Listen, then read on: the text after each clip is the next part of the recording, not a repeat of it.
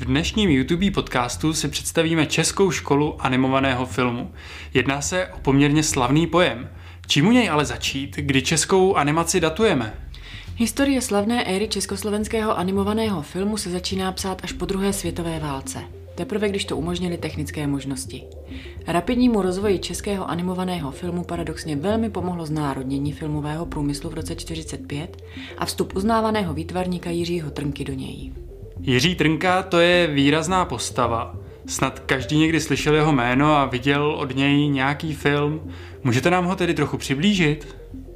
Jiří Trnka byl český výtvarník, loutkář, ilustrátor, malíř, sochař, spisovatel, scénárista, kostýmní výtvarník a režisér animovaných filmů. Jeden ze zakladatelů českého animovaného filmu a světově uznávaný ilustrátor a tvůrce loutkových filmů. Jako jeden z mála ilustrátorů vůbec, ne jediný na světě, kreslil pravou, levou i oběma rukama současně. K psaní používal pouze pravou ruku. Roku 1945 se stal spoluzakladatelem studia Bratři v triku, které vzniklo z ateliéru filmových triků. Zpočátku vznikly úspěšné kreslené filmy Zasadil dědek řepu nebo Zvířátka a Petrovští, který byl oceněn na festivalu v Cannes. Tento film ve světě zcela neznámého autora porazil v soutěži taková jména jako Walt Disney, Norman McLaren nebo Paul Grimaud. Mělo Trnkovo úspěšné působení ve studiu další úspěchy?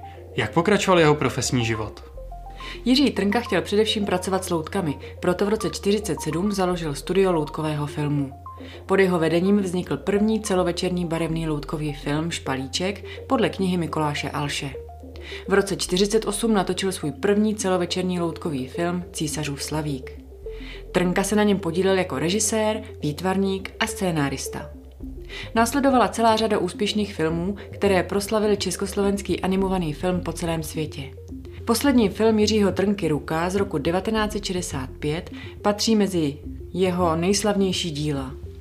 Trnka byl velmi pracovitý, do své předčasné smrti natočil kolem 20 loutkových filmů. Byl odměněn více než 50 cenami na nejrůznějších festivalech. Od roku 1956 se více věnoval ilustrování knih a podílel se na přípravě české expozice na světové výstavě Expo 58 v Bruselu. A nedá mi než se nezeptat, co Jiří Trnka tehdejší režim? Trnkovy projekty měly pro svoji úspěšnost velkou státní podporu, a to i po nástupu komunistické diktatury. V 50. letech vznikly v Trnkově dílně úspěšné tituly jako Bajaja, Staré pověsti české, Sennoci svatojánské a další, jimiž si Trnka vysloužil od světové filmové kritiky označení Walt Disney východu. Zmínila jste studio Bratři v triku, jak byste nám ho představila? Společnost AFIT, neboli Ateliér filmových triků, se rozdělila na studio loutkových filmů, kde působil Trnka, a studio kreslených filmů Bratři v triku. Bratři v triku je filmové studio vyrábějící animované filmy už od roku 45. Svůj název získalo podle tří bratrů, kteří v něm působili. Neslyšícího animátora Borise Masníka a jeho bratrů Vladana a Vojena. Tehdy bylo jedním ze samostatných ateliérů, studií, tvůrců animace, které a kteří byli za totality bez výjimky dotlačeni pod centrální dozor státního podniku Krátký film.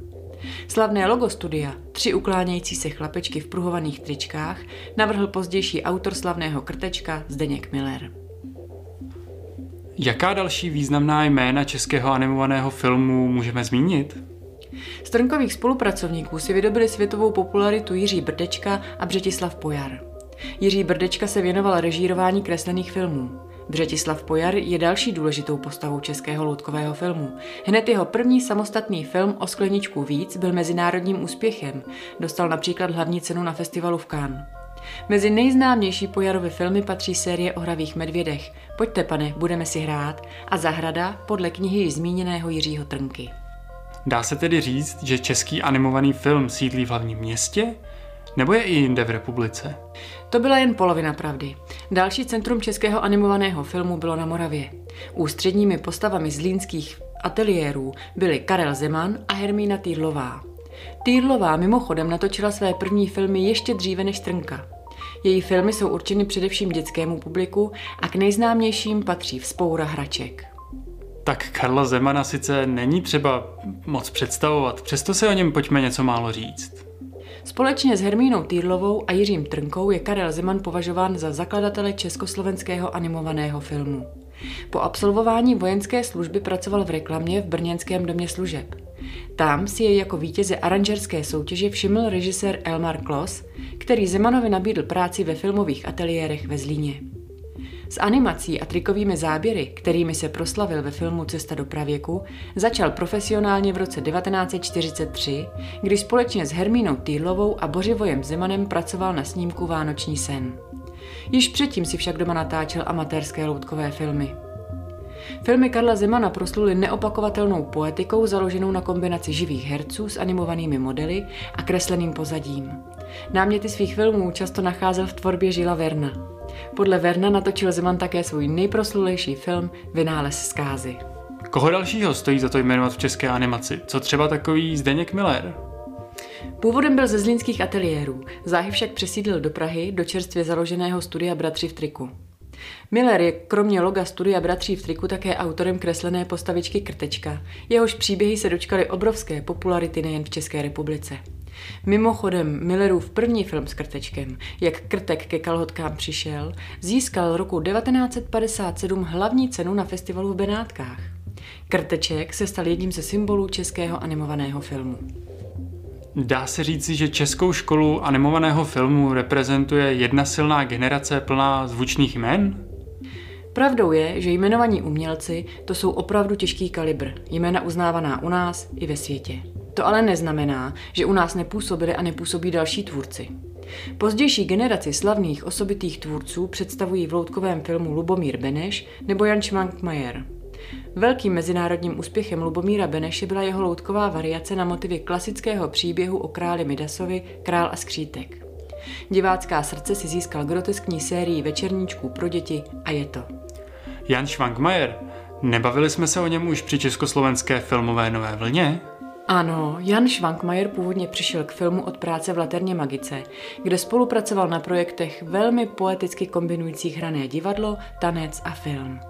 Je označován za filmového tvůrce s jedním z nejosobitějších filmových stylů, který nese výrazné stopy surrealismu. První filmy natočil v 60. letech a dnes patří k nejznámějším žijícím tvůrcům animovaného filmu i za hranicemi republiky. V souvislosti s dobou, ve které se zlatá éra českého animovaného filmu odehrávala, se nemůžu než nezeptat, jaký byl vztah tehdejšího režimu k tomuto odvětví. Je až s podivem, s jakou grácí se tvůrcům animovaného filmu podařilo překonávat nástrahy a omezení totalitního režimu. Byl to jistě velký boj, mnoho projektů nemohlo být realizováno, jiné byly cenzurovány, kritizovány či zabavovány, ale přesto přeze všechno spatřilo světlo světa úctyhodné množství neobyčejných děl, z nichž mnohá dodnes náleží do pokladnice světového filmového dědictví. Úspěchy v zahraničí pomáhaly tvůrcům jako Trnka, Pojar, Zeman, Schwankmajer a dalším natáčet filmy podle svých představ.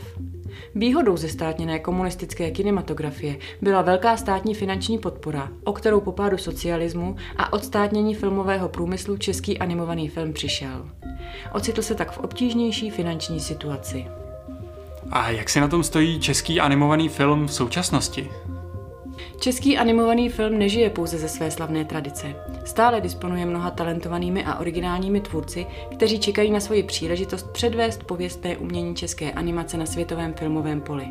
Mezi tvůrce, kteří se dokázali prosadit nejen na české, ale i mezinárodní scéně, patří Jan Schwankmajer, režisér loutkových filmů Aurel Klimt, mistři totální animace Pavel Koucký a Michaela Pavlátová.